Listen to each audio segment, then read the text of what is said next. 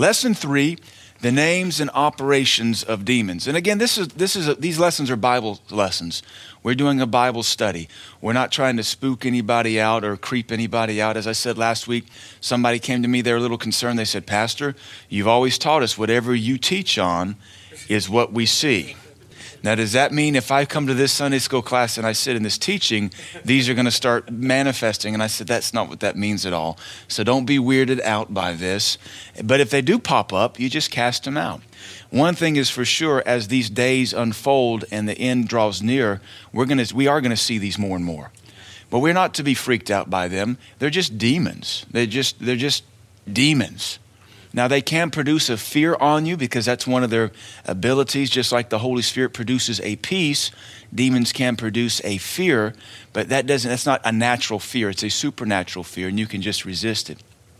The last time I had a demon visit me was when we were filming the, uh, or editing the video we did on tattoos. And, and Michael and I were up here at the church till about 1.30 in the morning, and I, I went home, and I got in bed, and I had no sooner about to fall asleep than all of a sudden this wave of fear came into the bedroom and gripped me. And then I, I perceived, I recognized the presence of a demon.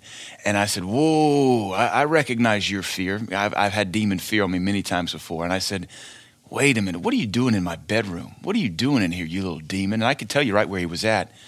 And then it, and then it dawned on me, wait a minute. You're here because we just finished that video on tattoos. I've really upset you, haven't I? And that, that whole time the fear was gripping me, and I'm just talking this thing. And I said, Well, you know what? You can just get out of here in Jesus' name. And just like that, he's gone, and I fell asleep. No fear. But eh, I didn't do anything to get the demon except expose what he was doing. So we're teaching this not to freak you out. And when you deal with demons, when they come and visit you unawares, They'll bring a fear that tries to grip you, but you just recognize it and resist it and cast it out. Now, when demons manifest in people, it's something totally different. There's a boldness that'll come over you to just cast them out to deal with them. Uh, when it's manifesting through somebody you're praying for, that shouldn't weird you out either. Their eyes start to roll or they growl or talk at you in a weird voice. That's no big deal. That's when the party starts. That's when you just grab them by the head, just cast them out till it's all said and done. We're not here to weird you out. We're here to put a confidence and a courage in you, letting you know what your enemy looks like, what his tactics are like, and just, just to get you prepared. Uh, in Africa, we've observed that when demons manifest, it doesn't freak anybody out. In fact, even when we were in Uganda uh, in 09 and that demon manifested in the man on the platform at the outdoor crusade, everybody gathered around to watch it, even the kids.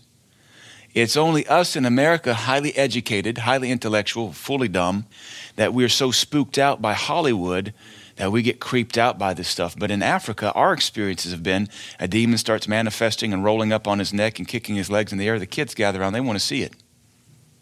It's just natural to them. We're the ones that make it super spooky.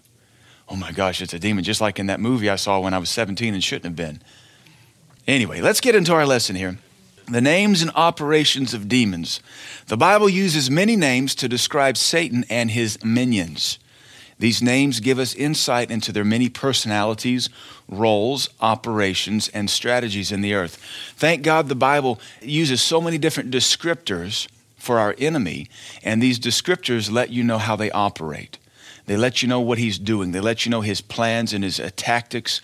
And so that's what we want to study in this lesson so we can see when sometimes perhaps our goofiness is not just flesh, it's not just an unrenewed mind. It's not just natural paranoia, but it's actually a demon entity.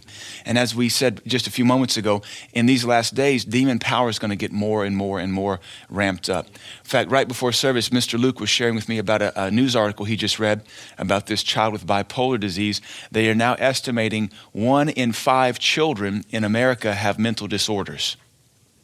One in five, that's 20% of our kids are now uh, not bipolar, not just bipolar, but have some kind of official mental disorder. I, I think we could understand that that wasn't so 20 years ago or 30 years ago or 40 years ago. And in this particular article, he, it said that this boy, he's, I don't know how old he is now, but he's uh, classified as bipolar. He said it started off, he saw demons as a child and heard voices that made him want to hurt his brother. And he was telling, he said, I've always been able to see demons. And that's what he calls them. And I've always wanted to hurt people. Not that every child with bipolar has a demon. We're not saying that. But you can see this, this attack on mankind is ramping up more and more and more. Brother Sumrall said At one point in his ministry, the Lord spoke to him that there would come a time when one third of America would be demonized. That's what Brother Sumrall said. He said, The Lord spoke to him and said, There will come a time in your nation when one third of the population will be demonized. Now, we're 300 million right now, creeping up towards 350. That means 100 million demonized Americans. That's why we need to be mindful of this. And in this day and hour, flesh is always going to be flesh, and there are the works of the flesh. But when flesh comes together with a demon of like minded purpose, things get messy very quickly. Now, we're not saying that every time we're in the sin, it's a demon, but we're also not saying every time you mess up, it wasn't just your flesh. We deal with the symptoms regardless. And we do the word and we, we, we rebuke our flesh. And sometimes if it's a devil, we just rebuke the devil. Amen? Amen.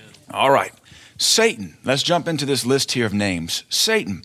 And there's Bible references here, so you can always go study it out. This, the name Satan, that's what we know him as. His name started off as Lucifer, which meant star of the morning. Lucifer is actually a God given name, and it's a good name. Now, of course, who it represents has become bad. Just we don't name our kids Lucifer, just like we don't name our kids Judas, just like we don't name our kids Jezebel.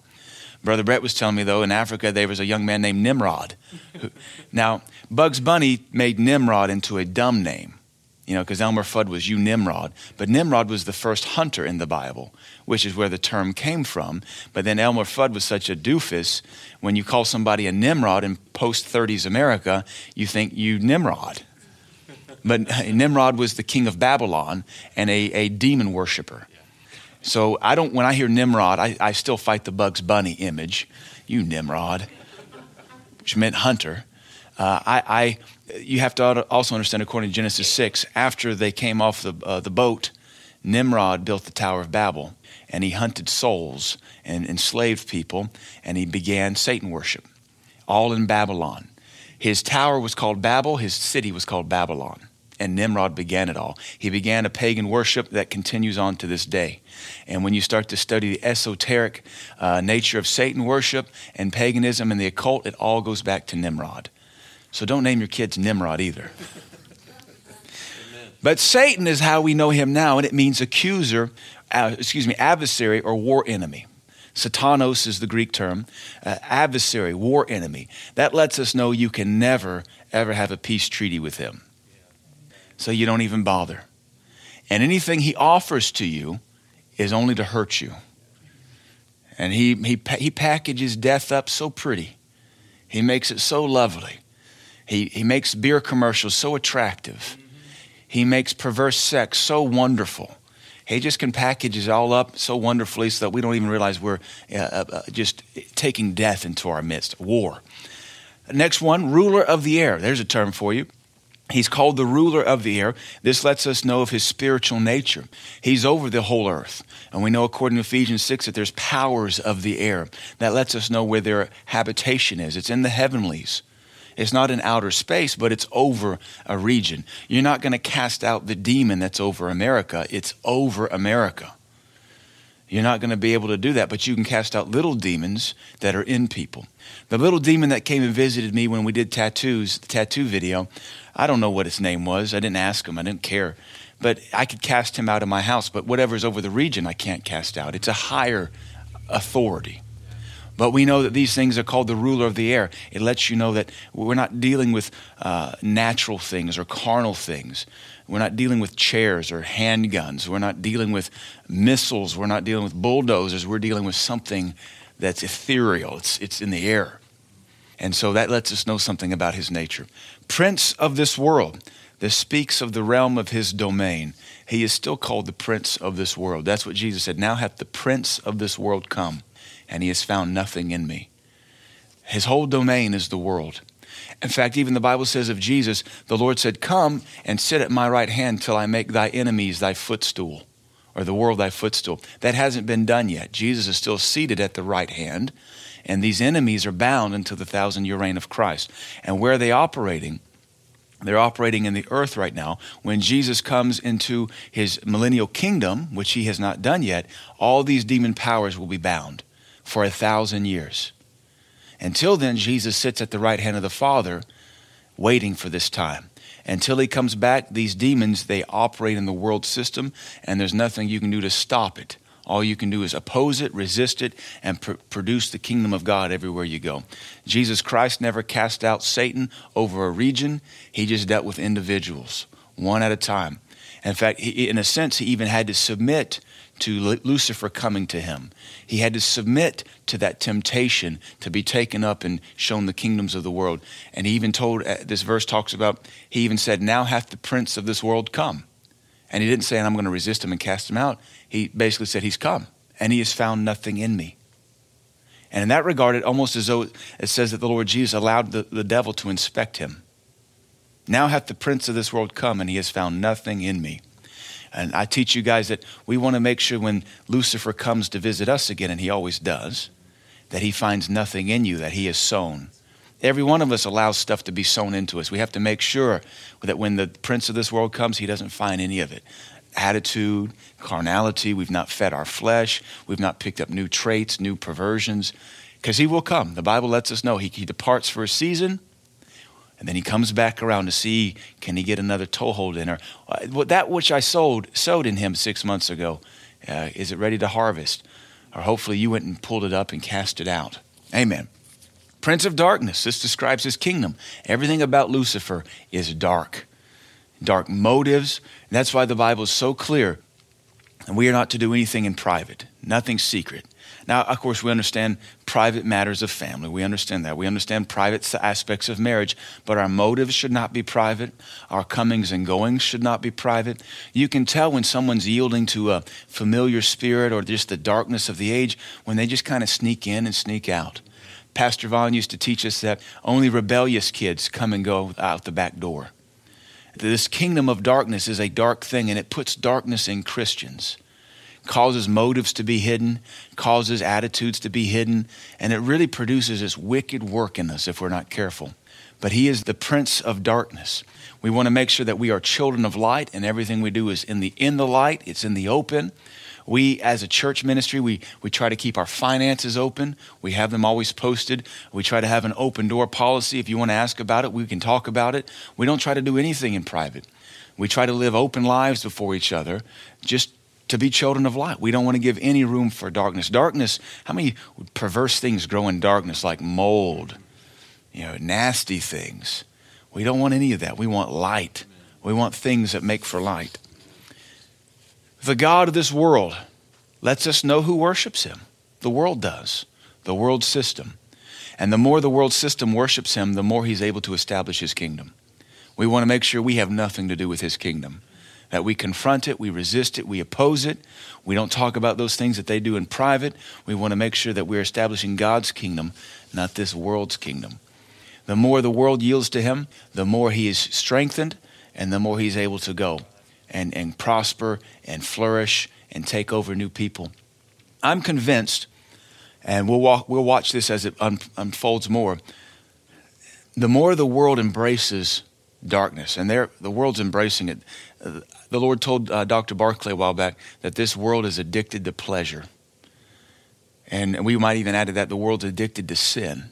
The world wants it, they can't get enough of it. And it's being packaged as beautiful. And, you know, that the new saying is we want to be on the right side of history. You know, so, oh, I don't, I don't want to be on the wrong side of history, so let me embrace everything the world has to shove down my throat. But the more the world's heart, by the world I mean the people, the more the people's hearts crave darkness and perversion, the more it's going to look like the days of Noah. Where the Bible says the people's heart were only set on evil continually. That it was what's going to bring around the judgment of God again. Perhaps that's what will trigger the rapture again. The people's hearts are so set on evil and perversion, the voice of it, the noise of it makes its way into heaven. Now, of course, God hears even the faintest murmur, but there's something about it spiritually when the noise of it is so great. It, I don't want to say it disturbs heaven, but at the same time, it seems to, from what the Bible says, disturb heaven. And it has to be silenced. Now, God will try to silence it through revival. By sending preachers to turn the hearts of people so they stop mocking God. But for some reason, it just seems as though heaven can hear it and heaven despises it, and something will be done to stop it. Either repent and revival and penitence, or God Himself will smite it. And this is what we're walking into.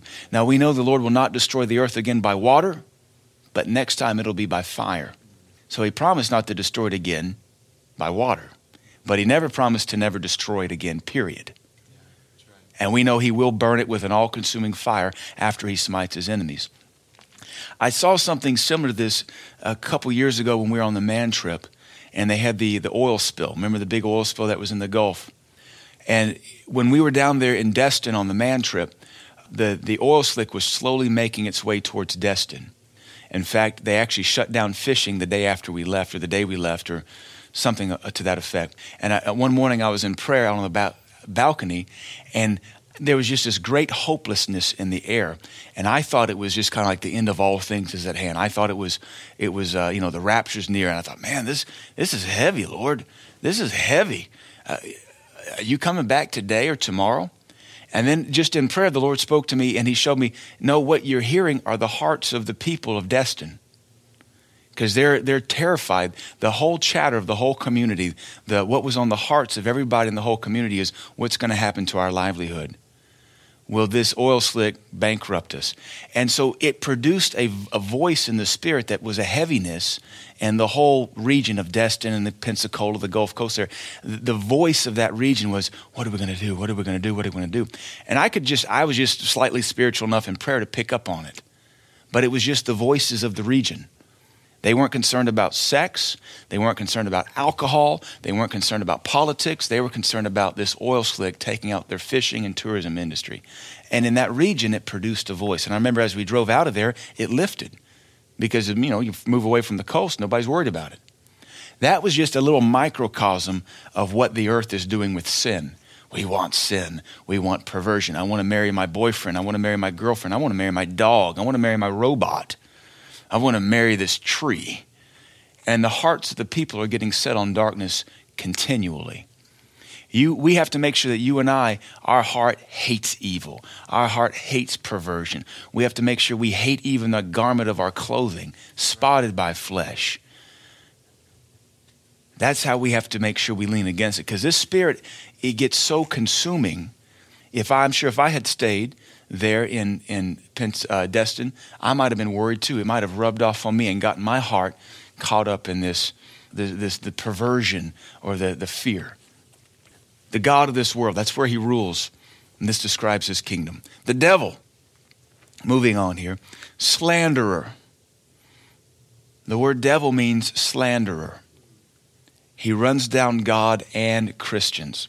As a pastor, I have, uh, in dealing with folks in the church who have moved through the church and gone out of the church, I can, there's been many, many, many times when somebody has come to me and slandered one of you or run down the church family. And every time it's, every time I've heard a conversation like that, something on the inside, I was God, but it rises up so big, not that I ever would, but I could literally punch somebody in the face. That's the anger it puts in me because I know it's, I, I recognize it as the devil. This person, this individual, has been yielding to a demon that has turned them against the church family, against you as an individual. And it's one thing to have a complaint, Pastor. What am I going to do with Miss Angie and toddlers? She, she, you know, this or that. That that's a justifiable complaint, and that that's that's reasonable. There's times though that I can tell somebody has yielded to a devil because they want to come and slander you guys, the church family. And even though we might be dealing with you or we might be I might be upset with you because you did something dumb, the second that devil starts talking through somebody to slander you, I've never felt so protective and want to run somebody out of dodge because that's what the devil does. He slanders God and he slanders the body of Christ. He's the accuser of the brethren. It happens every once in a while in our church. You have to make sure it never happens to you. Don't ever let some voice or thought begin to feed on you to turn you against the body, against your sister, your brother. Because I tell you what, we love you, but if that's your mouth, I will so swat you so hard. I did about a couple weeks ago. Somebody ran the whole church down. And I looked at him and I said, That is the most stupid, most ridiculous thing I've ever heard anybody say about anything. I would repent if I were you. And somebody had just walked up on that conversation. When they heard me thump that person, they just turned on and walked off. the other person was there, they were frozen in their tracks, as if to say, if I leave, I could get in trouble. If I stay, I could get in trouble. I don't know what to do. I'm just frozen. It's the devil was talking to that individual, though. Now, they didn't know it, but their heart had slowly been turned. And after about a two hour conversation, we got a lot of stuff worked out, and they repented of that slander. Be careful that this devil doesn't ever cause you to be a slanderer as well. We defend the body of Christ, we don't cut it off. Not a one of you would ever take a, a knife and cut your finger off unless you were crazy. And that's what devils do, they make people crazy. Dragon, a horrendous beast devouring, breathing out death. That's how the Bible describes Satan, a dragon, a horrendous beast. If you could really see him for what he was, a horrendous beast with an insatiable appetite, always wanting to consume more Christians, more believers, more souls. Uh, serpent. This describes his nature as silent, sneaking in with venom to destroy. He, he slithers in and out. There are times when he is a horrendous beast. I'm sure you go to Mardi Gras, you can see the beast that is Lucifer. You go to San Francisco, I'm sure you can see the beast. But you were, if you were to go into a church, he'd be more like a serpent, slithering in and out of God's presence and God's people in between your toes, and you don't even realize it. He has this ability to adapt to us, and we have to be ever mindful. Beelzebub, this in the Hebrew means uh, Lord of the Flies, which of course is where they get the title of the famous book that everybody had to read in English Lit. It's all about the, the decay of young, educated boys from a parochial school. Lord of the Flies. And this describes his nature as far as a Lord over all demons. They're always flying around, and he's the Lord over all of them. Beelzebub. Belial. This word means wicked, and that is everything about him is wicked. The word wicked is also where we get our word wick or, or uh, wicker, and it means to twist and to braid. You've seen like wicker baskets and wicker chairs. You take things that are perfectly straight and you begin to twist them. So they're still somewhat useful, and there's still some quality and integrity about them, but you begin to just twist it. That's what we do when we become sons or daughters of Belial. We take truth and we twist it. We take half truths and we promote it as full truths, or we only tell part of the truth that makes us look good. The Bible uses the term over and over again. They were sons of Belial. Don't take thy daughter, thy servant as a daughter of Belial. One of the things we have to fight as Christians is that we don't become like Belial wick, wicking things or wickering things or braiding things, taking the truth and twisting it, taking the circumstances and twisting it. Perhaps the greatest thing I deal with as a pastor, counseling or meeting with folks, and I, this is the first lesson I learned as a pastor and has been perhaps the toughest to master, is when dealing with marriages or dealing with problems the proverb that always nails me is He that answers a matter before he hears it is a fool. And the biggest thing I get in trouble with God over and over again is giving a judgment on a marriage situation or giving a judgment on a strife situation without fully hearing every detail of both sides. All right? Because both sides are just as convincing. Because both sides believe they're right. And both sides believe the other side is wrong, and both sides stand with all of their heart and conviction saying it's their fault. It's their fault. Never has a marriage come into my office or my home or a phone call and they said, It's all my fault. Never. Ever. And even after I hear their cases presented, I know that both of them are still wicking the truth. They're both still taking what they see and twisting it. And so it's very difficult to give accurate judgment. And I cannot tell you how many times I've walked away from a situation that blew up and I said, I did it again. I answered a matter before I fully heard it. But I'm even learning more and more, you never get to fully hear it. Not for your sake, not because it's your fault, but because of their. They'll never tell you, well, honestly, Pastor, in private, I'm a jerk. I put on a good face at church.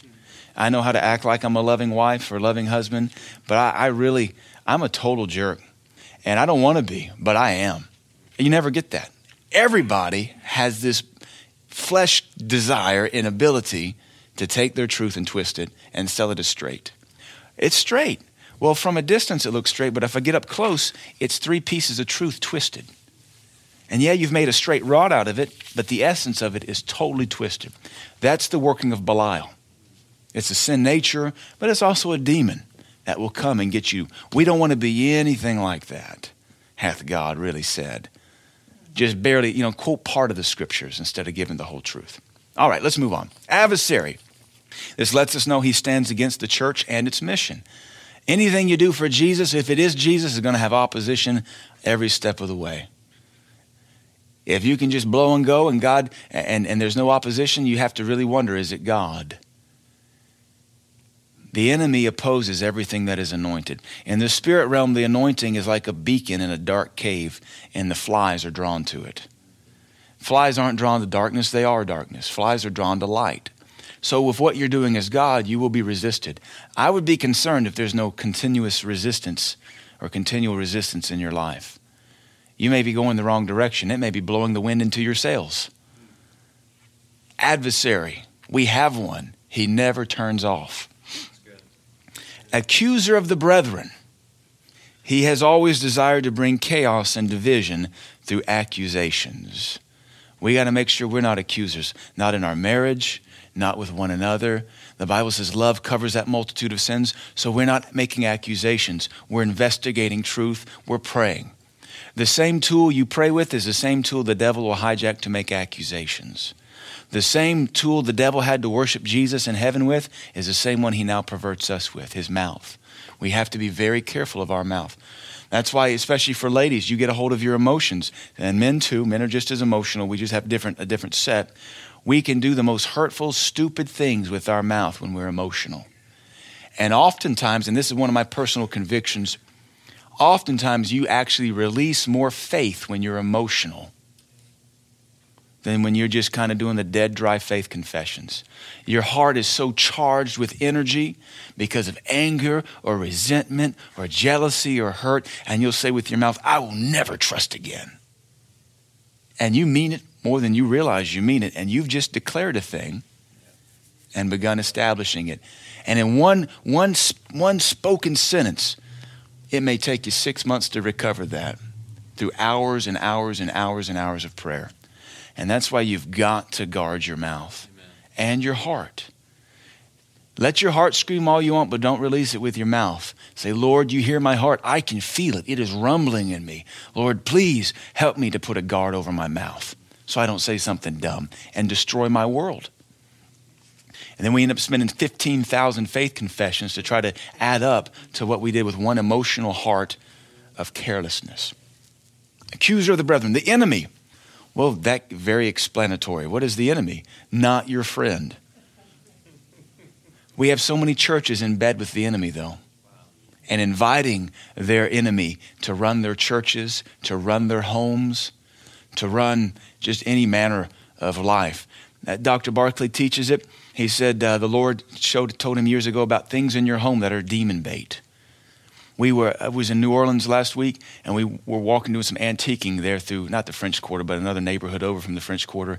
That antique shop made my head spin to no end. There was so much voodoo and witchcraft and Buddhas and every manner of demon bait for sale to be hawked in that antique shop. And I was just looking for something I could find in Tennessee, like a coal lantern or pocket knife, or they did have some neat belt buckles. I'm looking at belt buckles, but then so much junk that just brought demons with it. You've got to make sure that you don't have uh, the enemy's possessions in your home. It's going to be different for every culture. There was a whole bunch of African masks there. And I thought, well, you'd be a fool to bring that into your home. Brother Brett told us that their missionary friends were over in Kenya and brought back some Maasai dolls. Maasai is a tribe.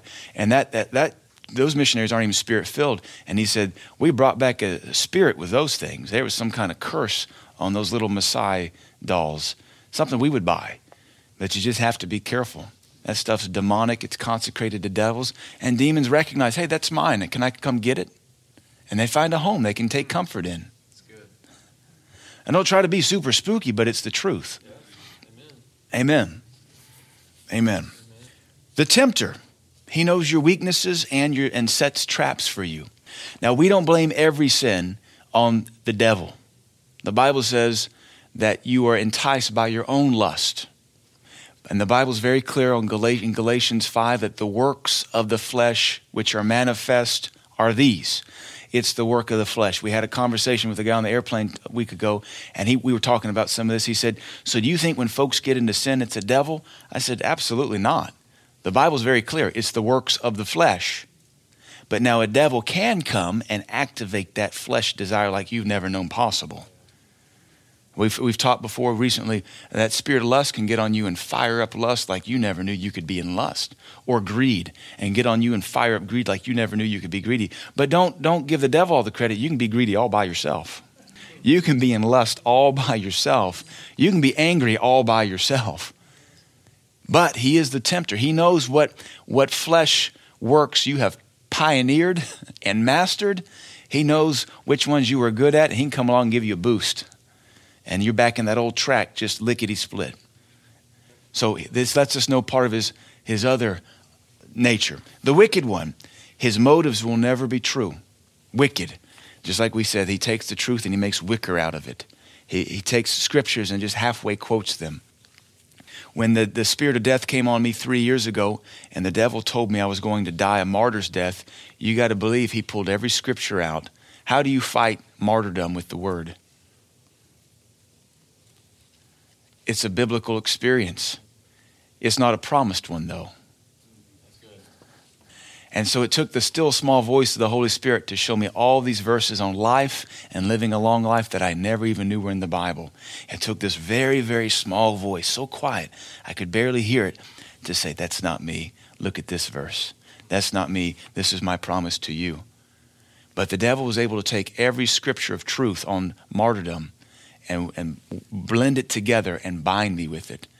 To where there were days I'd just stay in bed four or five hours at a time, didn't want to get out, just so depressed. And my wife would say, Get out of bed. This can't be God. Don't you see how, how hard it is, honey? Why are you so. Get up and speak to yourself, honey. You going to let the devil do this too? Pastor's already said this ain't God. At some point, you got to get over just do something. He's wicked. He'll take verses. The devil will take verses and feed them to you because he knows the Bible better than we do. The thief, he wants to steal your joy, peace, health, family life, etc. He comes to steal. Lots of times he doesn't even have to, though. He'll just talk you out of it. He will wheel and deal with you like a used car salesman, and you'll think you got a good deal. You gave your joy away for what? then you realize you didn't really deal. You were stolen from. You were thieved. The murderer, the Bible calls him a murderer. He is a killer of life and hope. Hate is also murder. So be careful you don't give in to hate. The only thing you're permitted to hate is the enemy and sin.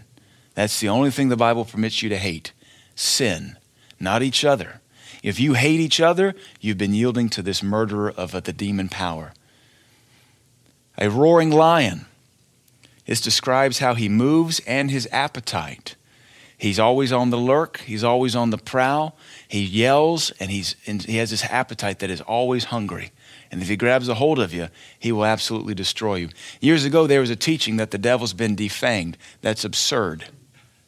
Now, it was a popular teaching and it made people excited that he's been defanged and declawed. Really? I'm watching him draw people into his world and destroy them. That doesn't sound like a big old pussycat to me that'll just gum you to death. The devil's got a hold of me. He didn't gum me. That, that was a ludicrous teaching, perhaps with a lack of true understanding. Like we shared with you, Brother Sumrall said he, was, he wrote that book years ago about, and the chapter said the devil's a scarecrow. And Abaddon, Apollyon, showed up and said, I am no scarecrow. I destroy nations, I destroy cities, and I'll destroy you. And he said, I never finished the book. We're to have respect for our enemy. Because I, as a pastor, I watch him sink, sink his claws in people and pull them away. Years ago, there was a National Geographic magazine, and they found a, a skeleton of an Iceman who had holes in his skull.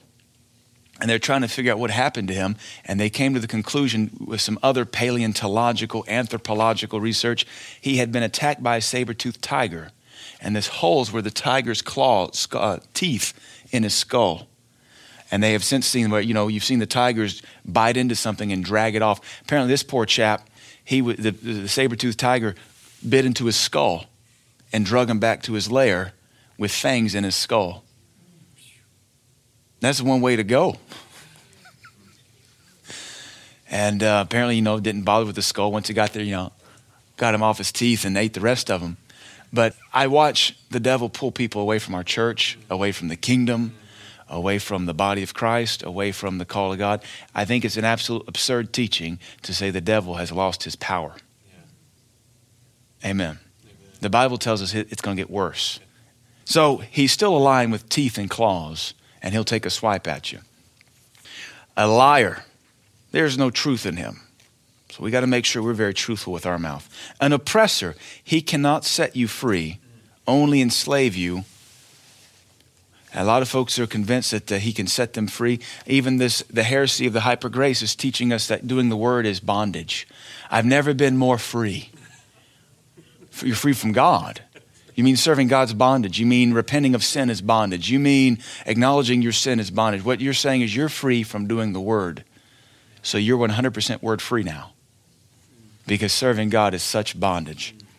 He's a liar, he's an oppressor, he will only enslave and crush you. He's a mind corrupter. The Bible says that he's blinded their minds. His thoughts will confuse you and corrupt your thinking. Anytime you're confused, the Bible's very clear God is not the author of confusion. Uh, Marlon and I, when we were in uh, South Africa a couple years ago, we went into that, that shop selling African crafts. Boy, that made our head spin. You said it gave you a migraine. It was creepy. In fact, it, like, it was like the back half of the store to me was even worse than the front half. And it just made, your, made my mind spin for a long time. Being in the, the antique shop in New Orleans, that made my head spin. And I told my cousin, I said, This place makes my head spin. There's a bunch of demonic hoodoo in here. Let's get out of here. Sometimes I sit down with folks at, in my office and their mind spins so much, they sit down in my office, it makes my mind spin. Even to this day, I can still sit down with folks and I think, all right, well, your mind's not spinning as much as it was eight months ago, so this is better, but I want you to hurry up and go home because I need to speak to this because as long as you're here, I don't have victory over it. But you walk out of here, I'll speak the word, my mind will stop. You can take your little rotation with you. That's the devil, a mind corrupter. His thoughts will confuse you and corrupt your thinking. Any confusion, not of God. Confusion is the worst place to make decisions. And sometimes I watch Christians make the biggest decisions when they're the most confused, and it always bites them in the rear end. When you're confused, you don't make any decisions. You just keep on doing what you've done for the last 10 years. And say, Lord, I'm confused. I don't know which way to go. Do you know when it's foggy outside, you don't speed up? And the Lord doesn't expect you to speed up when it's foggy. He expects you to slow down because that is what the Bible calls wisdom. And when there's a fog in your mind, He's not expecting you to make the most critical decisions of your life. He's expecting you to slow down and use caution. In fact, there's a new uh, a proverb word called discretion. When there's a fog set in, you use discretion. Abaddon, or Abaddon, depending on how you want to pronounce the Greek, Abaddon, or uh, Apollyon, destroyer. He cannot create, only destroy. We need to be very mindful. He is not a creator, he is a destroyer, he's a perverter. These are all qualities. Uh, unfortunately, as we study these, a lot of us have had these working in our life, both through the flesh and even yielding to the corruption of the day. So let's look at some specific spirits mentioned in the Bible. Obviously, not every demon that's out there is mentioned in the Bible, but the Bible does give us quite a list. Spirit of infirmity. This spirit produces infirmity, sickness, and weakness. There's sometimes it's just a spirit of sickness. When you're always sick and the doctors are clueless, it's probably a spirit of infirmity. Some folks are hypochondriacs. They invite this spirit into their life. I am convinced, though, don't quote me as a medical professional because I am not. What's that disease? They don't know what to call it, so they. Fibromyalgia. I'm convinced that's a spirit of infirmity because the doctors have no idea what it is. So they just make up a drug, make billions off of it, and the side effects are worse than what your symptoms are. But you're solved, you're cured from something they made up. I'm convinced that's a spirit of infirmity. That's my opinion. Take whatever medicine you want to take, but I find that when people have a heart to go on and just won't quit, fibromyalgia just magically disappears because even the heathen will resist that spirit and it'll depart from them. Don't forget, the sons of the Pharisees cast out devils too. Dumb and deaf spirit. I wonder what that causes. dumbness and deafness. And I, am convinced that one attacks a lot of Christians, the dumb spirit.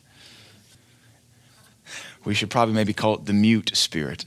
But I'm convinced uh, that there's a verse when my wife and I pray healing scriptures, we always get to it in Mark. It says, And the man had a spirit and it was dumb. And we say, Yes, he is very dumb. The demons are dumb. Unclean spirit. This works to make you unclean, unholy. This includes sexual deviance.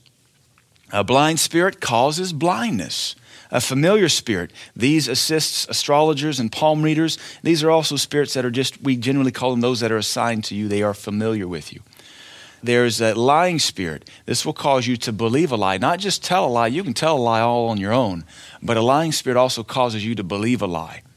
They, they kind of work hand in hand. They're both telling lies and producing this, this goofiness that'll just cause you to believe a lie. When someone has a lying spirit in their life, they'll lie to you and you'll just, you'll just be convinced that it's the truth. A lot of perverted preachers have this working in their life.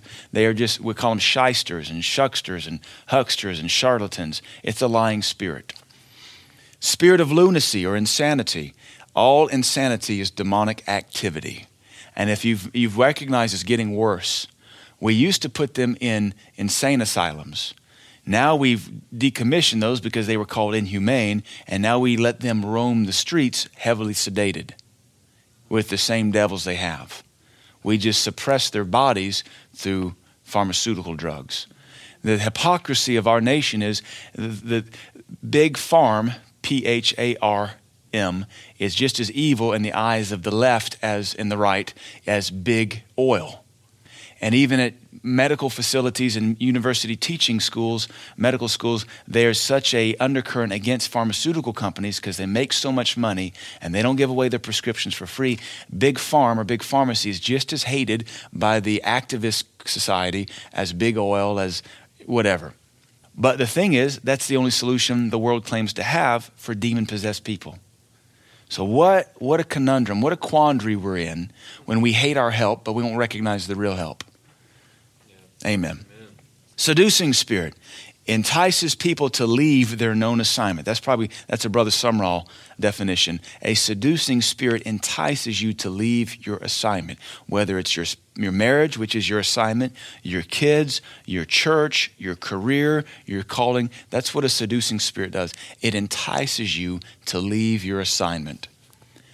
By, uh, binding spirit binds people up mentally and physically. Foul spirit, same as an unclean spirit, morally impure. Jealous spirit provokes people to fits of jealousy and insecurity. Fearful spirit grips people with fear and insecurity, even to the point of paralysis. Is what we'd call a panic attack. This is a spirit. I have only recently felt this for the first time in my whole life when I had the panic attack caving on the end of that 75 foot rope. And this thing attacked me and said, You're never getting out of here. They're going to have to rescue you. And it, it made my whole body tremble. And I remember looking at it going, Whoa, this is what they call a panic attack. This is trippy. Look at my hands tremble. Look at my heart melt. And then after about 30 seconds, I said, Shut up. We're getting out of this pit. Shut up. Shut up and just had to speak to it. And then it left. And then what the other crazy thing is, j- just like that, my mind instantly remembered how to rig the ropes to get out of there. I couldn't, it was just like paralyzed me. Some folks live this way daily. And I, I have so much more compassion on that. I can't imagine living that way daily. Literally every day at the end of the rope, trapped in a pit. Except you're in your home, you're in a car, you're on the job, you're holding your baby. It's a spirit, it is a demon. And now I'm scientific, so that kind of removes a lot of emotion from me. I would think you see the same uh, explosion chemically over and over again, you stop mixing the two chemicals together. Or you begin to recognize what this thing feels like when it hits you, and you can completely just discount it. Oh, it's only you again. And march on. That's the spirit of fear. Others not mentioned in this list spirit of confusion, homosexuality, hunger, lust. There's a spirit of hunger and it makes nations to starve to death.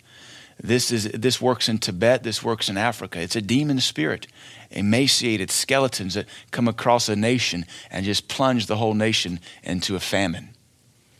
You don't have to agree with that, but it's the truth. Lust, rage, greed, avarice, murder, religious spirits, and the occult. Demonic possession, Let's run through this real quick. Demons seek to possess a body. They will settle for animals, as Mark tells us, but want a human body for their widest expression. Jesus Christ and his early disciples encountered many demon possessed people and cast the devil out of all of them.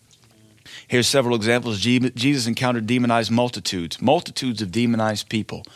He never freaked out. Can you imagine a thousand people and half of them are screaming with demons' voices? Yeah, they don't like to manifest. They would rather stay hidden and work covertly. But when they do manifest, it's because the anointing has taken a ball bat to their wasp nest. Jesus had a ministry of casting out devils. We should too. Amen.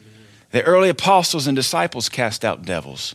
There are varying degrees of demonic possession. The Gadarene demoniac was always in torments and crying out, while the lunatic son was often throwing himself in the fire and water. Yet the one with the spirit of divination was able to walk about and operate as a seemingly normal human being different degrees of demon possession. Demon possession affects people differently based upon the demon personality. It can bring supernatural power, such as palm reading, hypnotism, psychics, martial arts, firewalking, dagger swallowing. It can bring destructive behavior, such as suicide, cutting, depression, bulimia, and anorexia. Demons gain entrance to lives by deception and sin. Live free from sin and deception, and you'll not have to worry about demonic possession. Glory to God. We've been given all power and all authority over demon power, and we are commanded to cast out devils anywhere we might encounter them. We don't chase them, we're not like storm chasers. And we don't go asking to see one. We just serve Jesus Christ, and if you serve Jesus Christ, they'll pop up from time to time, and you just deal with them there. It's just like snakes. We are not the crocodile hunter. We don't go chasing this stuff. They always bite you. But when they do pop up, you just deal with them. Amen? Amen? Father, I thank you for blessing this third lesson on the names and operations of demons. May we be further equipped to deal with demon power in these last days. May we not be fearful, but may we get the victory over all of these things in Jesus' name. Amen.